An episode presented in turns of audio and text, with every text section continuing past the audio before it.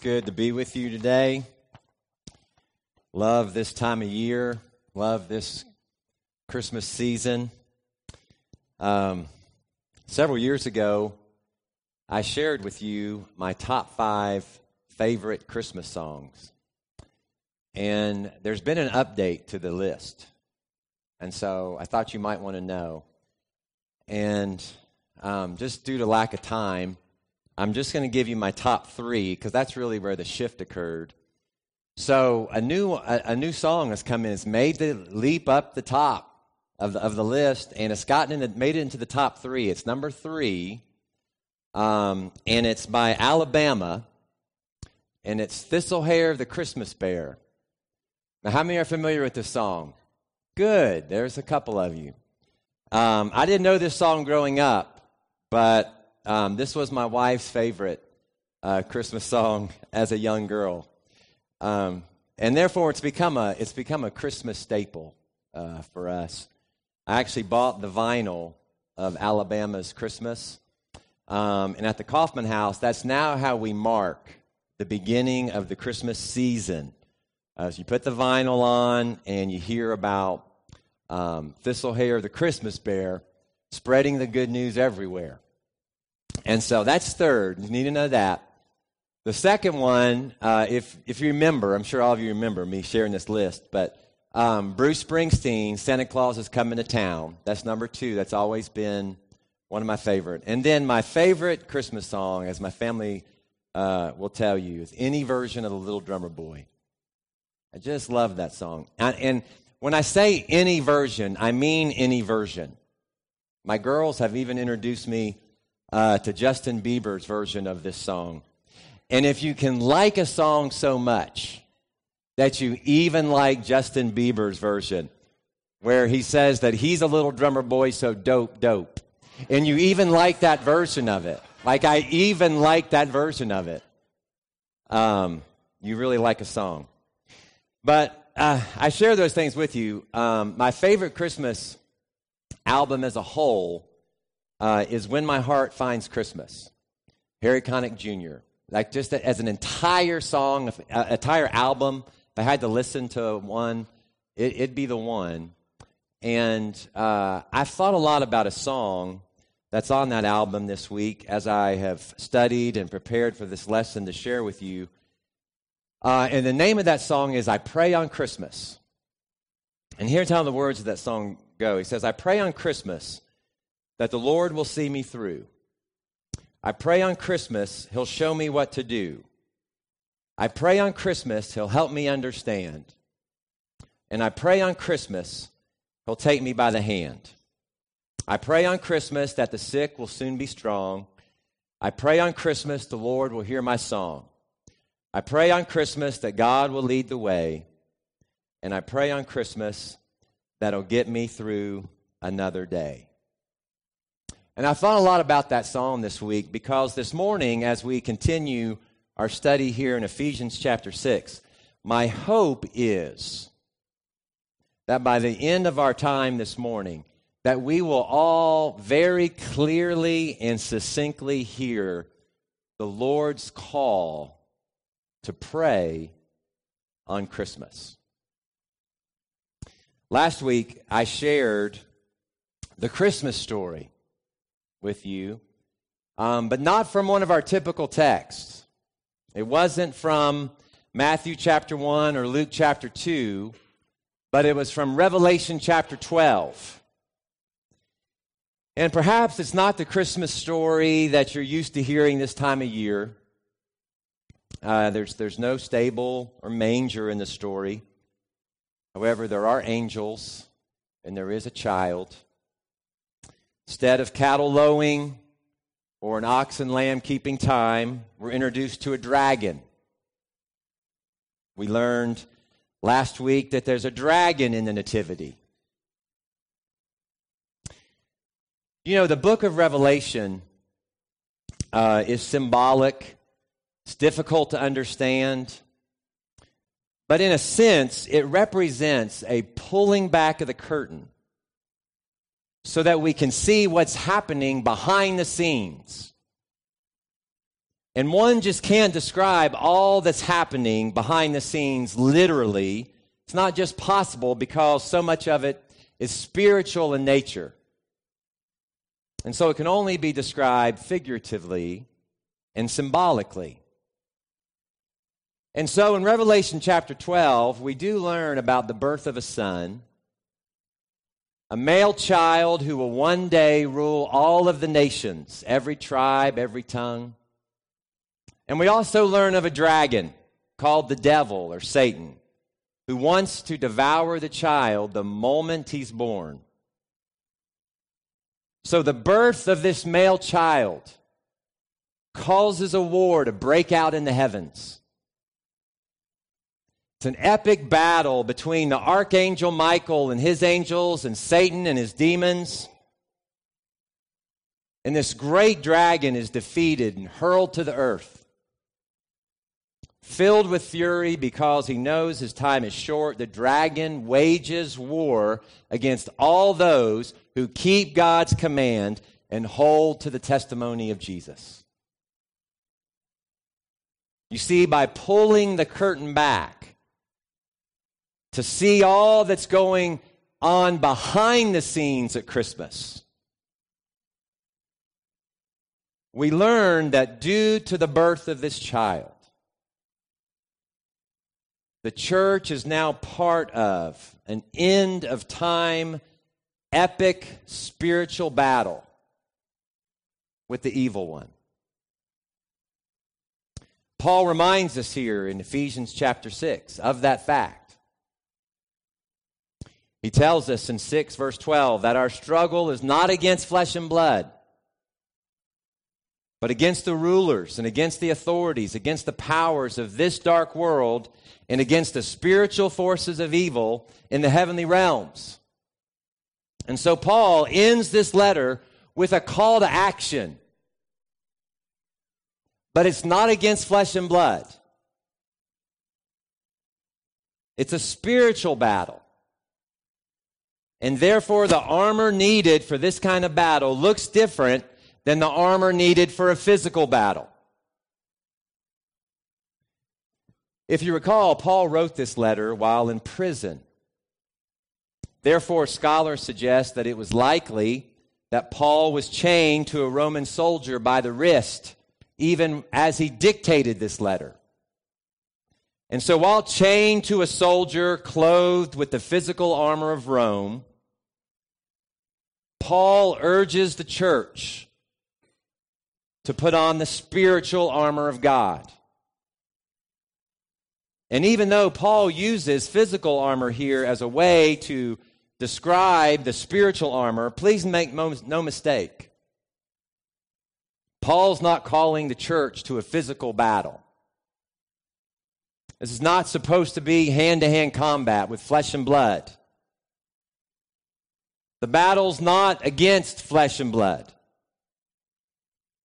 I think if you were to look throughout church history, the church at times has misunderstood its metaphors of battle as a call to being overly aggressive or even violent against flesh and blood. But this is a spiritual battle the church is being called to. In a spiritual battle is to be fought only with spiritual armor.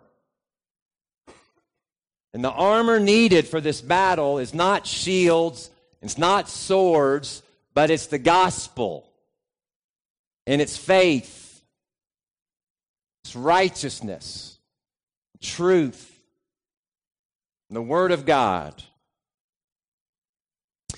You know, it's significant that our King shows up for this battle not riding on a white horse with a drawn sword, but as a helpless baby in a manger. You see, this is a very different kind of battle. It's a spiritual one. It's a battle against the spiritual forces of evil in the heavenly realms. You know, interestingly, The only time in the New Testament that the word spiritual has a negative connotation is in this verse, in verse 12. Paul wants us to know that there are spiritual forces of evil and that the church is called to stand together against them. And here's the thing that I mentioned last week now you know the context of Ephesians chapter 6, 10 through 20. You've known for years about putting on the full armor of God, but now you know why. Paul didn't just call individuals to put on the armor of God to fight our own little personal battles. The call is to the church collectively to put on God's armor and stand together as one person against the spiritual forces of evil. Remember, this letter is about unity. It's all about unity. Ephesians chapter 1, unity is the will of God. Ephesians chapter 2, unity is the purpose of the cross. Ephesians chapter 3, unity is the prayer of Paul. Ephesians chapter 4, unity is the point of the church. Ephesians chapter 5, unity is the design of the home. In Ephesians chapter 6, unity is the way to withstand the evil one. It's only by standing with one another that we can withstand the evil one. It's only by standing together in unity the Jews and the Gentiles in the context of Ephesus have to figure out how to get along with each other because it's only by standing with one another that they can withstand the evil one. That's the message of Ephesians. If we can't figure out how to stand with one another, we stand no chance. That's the importance of unity. And that's the message of Ephesians. Now, in 1 Peter chapter 5, the apostle Peter describes the evil one not as a dragon like in Revelation chapter 12, but there he, he describes the evil one, the devil, as a roaring lion. I listened to a sermon uh, several years ago by Dr. Tony Evans. He's a pastor for a church down in uh, Dallas, Texas. And in his sermon, he asked this wonderfully insightful question. He asked the question, Why do lions roar? Why do lions roar? I, I've never really thought about that. I don't know, maybe you have.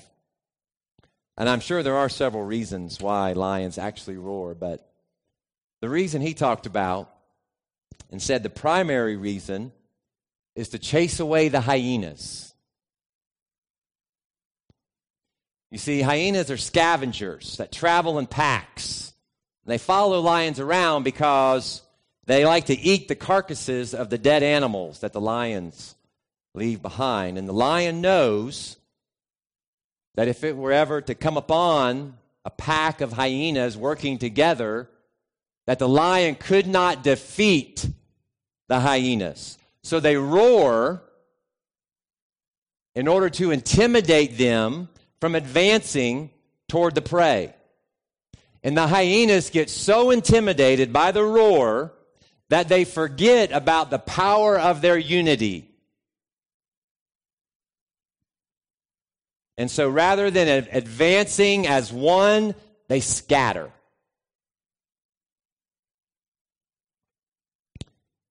And Satan is like a roaring lion who divides and scatters the church with its roar,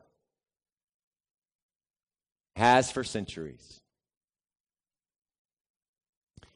But if the church will hear the call of Ephesians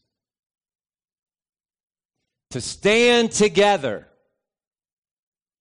then our collective power, the strength found in our unity, the force of our oneness will drive the lion away. So we must take this stand against the spiritual forces of evil together. Do not try this alone. We must be with one another. That's why for Paul, he wasn't going to allow there just to be a Jewish Christian church on one side of Ephesus and a Gentile Christian church on the other side of Ephesus. They were going to have to come together because it's only together that they could stand against the spiritual forces of evil with one another. And we must put on the spiritual armor of God. Because as powerful as our unity may be, it's not enough. The spiritual armor of God is also essential. Now, I could spend a sermon on each part of the armor this morning, uh, but that's that's that's going to be a series for another time. We don't have time this morning to to do that, um, and we got to finish Ephesians before the end of December. So, but here's what I want to say. All, all I want to do this morning um, is connect the armor of God to the Holy Spirit of God. I think there's an important connection to make, and I want to do that for us this morning. Back in um, Ephesians chapter 5, verse 19, Paul writes, Be filled with the Spirit. Be filled with the Spirit. In this text, he writes, Put on the full armor of God. And I want to connect the dots because basically it's the same command. Both are commands, and I think there's a connection. Be filled with the Spirit is the same command as put on the full armor of God. And the message is clear. Being filled with the Spirit, putting on the full armor of God, is essential for this battle. So, just going through these verses, as we're filled with the Spirit, we put on an understanding of God's truth, the belt of truth. We put on an understanding of God's truth. But it takes being filled with the Holy Spirit to be able to have an understanding of God's truth. As we're filled with the Spirit, we put on knowledge of the righteousness of Christ. And so, as we're filled with His Spirit, we, we become more aware, have a greater awareness of the righteousness of Christ. As we're filled with the Spirit, we put on a readiness that comes from the gospel of peace. As we're filled with the Spirit, we put on a dependence on the faithfulness of God. We depend, we put all of our all of ourselves and our dependence upon his faithfulness to us. As we're filled with the Spirit, we put on an, an assurance of our salvation. And as we're filled with the Spirit, we put on a great appreciation and a longing and a love for the Word of God. You see, being filled with the Holy Spirit is essential for this battle. Because the battle's not against flesh and blood, but against spiritual forces of evil.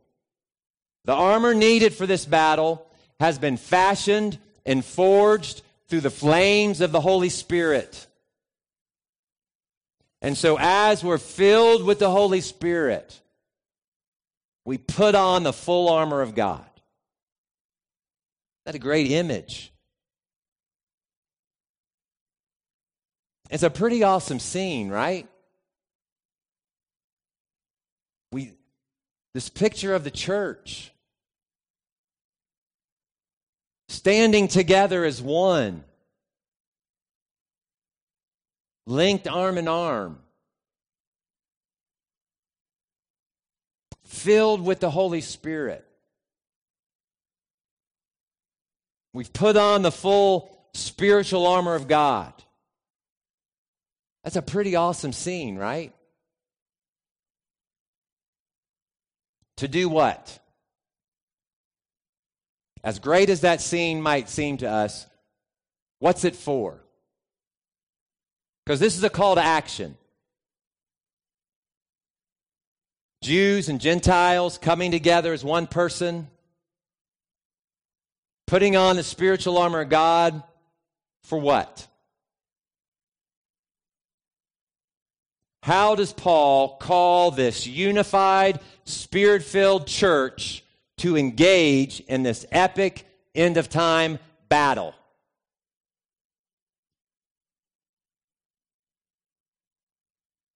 Ephesians chapter 6 and verse 18.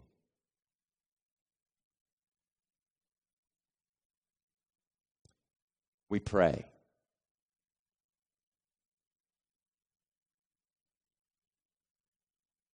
We pray. Not as our last resort. Not, well, I guess there's nothing left for us to do but pray. but as our first priority. Prayer.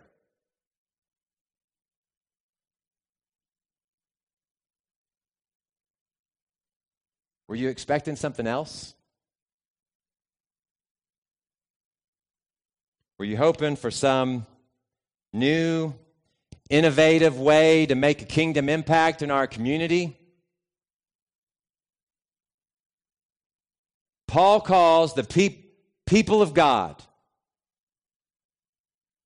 from every tribe, every tongue, and every nation to unite together, to stand with one another, to be filled with the Holy Spirit and clothed with the full armor of God in order to pray.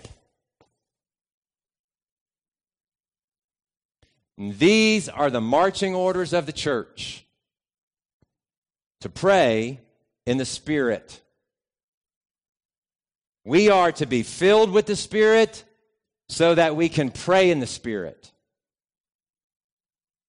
The church is to be strengthened and motivated by the Spirit to prayer.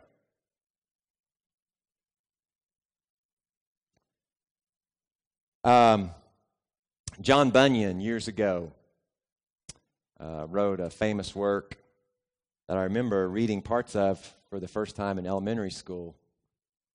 Uh, but it's called Pilgrim's Progress. And the main character uh, in that story, his name is Christian, if you recall. And he's on a pilgrimage to the celestial city. And Bunyan tells the reader that while Christian is traveling through the valley of the shadow of death, he comes to the mouth of hell, which is spewing forth sparks and flames and great clouds of smoke.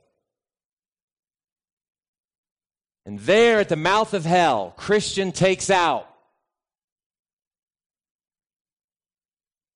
a weapon Bunyan calls all prayer A L L dash prayer. And then right after it, he puts in parentheses Ephesians chapter 6 and verse 18. Bunyan goes on to describe all prayer as a kind of blanket prayer that covers all kinds of purposes. And I love that because it's a great description of the call of the church in this epic battle. We're called to all prayer. If you've never noticed it before, the word all is used four times in this one verse. Obviously, Bunyan recognized that. I'm always looking to underline and circle and highlight in my Bible, and so this is a great opportunity um, I've written all prayer and then circled this word all four times. It's all, all, always, all. And if we just break this down, Paul writes, and pray in the Spirit on all occasions. We pray at all times, regularly and constantly. All of life is to be prayed and not just lived. With all kinds of prayer and requests. That's the second all. You know, if we're honest, most of our prayers tend to only be requests, but Paul says this is all prayers and requests. Requests for sure, but also praise and lament and confession and contemplation and intercession. And then the third all, he says, with this in mind, be alert and always keep on praying. All prayer is prayer that is defined by two specific characteristics alertness and perseverance. You recall, Jesus called his closest disciples in the garden to this kind of prayer when he told them to watch and pray, to be alert, and to always keep on praying. And then the fourth all, praying for all the saints. You know, with all prayer, you never run out of people to pray for. The list is long because it contains all of God's people.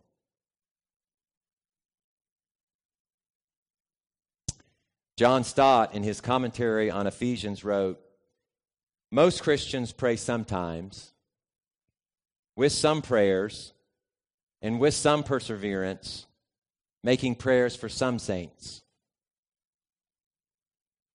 And then he wrote these words, which has been a great challenge to me this week.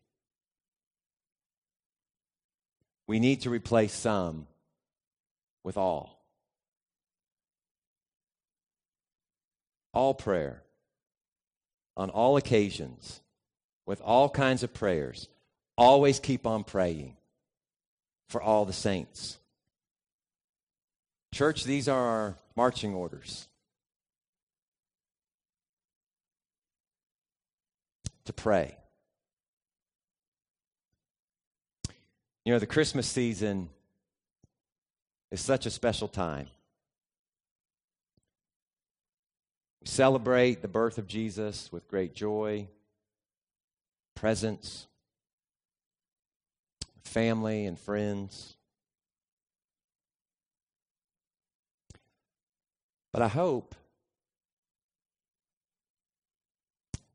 that this pulling back of the curtain on the familiar nativity scene, learning about the dragon, spiritual battle caused by the birth of this child.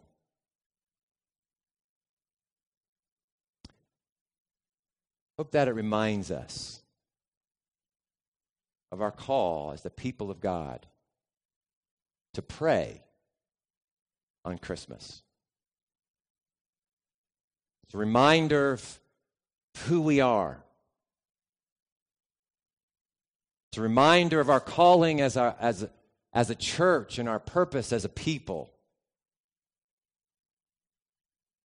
To unite together as one, to be filled with the Holy Spirit in order to pray. Let's pray together. Father, we come before you together as one we ask, Father, for your Holy Spirit to fill us, to come with a spirit of unity. Lord, we ask that your Holy Spirit will strengthen us with power. Father, we acknowledge that uh, on our own we have no strength. We acknowledge that our strength is only found in the Lord we acknowledge, Father, that this battle requires us to stand together, to set aside the petty differences that separate and divide us, to set aside those differences that mean nothing to you and much to us. Lord, we're thankful for your spirit. We're thankful for this call to us. Lord, we're thankful that this letter of unity, that, that Paul brings it to this call to action. And Father, we pr- I, I pray for our church. I pray for the church here at Southside. I pray for your church in this community. I pray for your church in this world. to heed the call of Ephesians, to unite together, to be filled with your Spirit, to clothe ourselves with the armor of God, to engage in this spiritual battle, this epic end of time battle through prayer.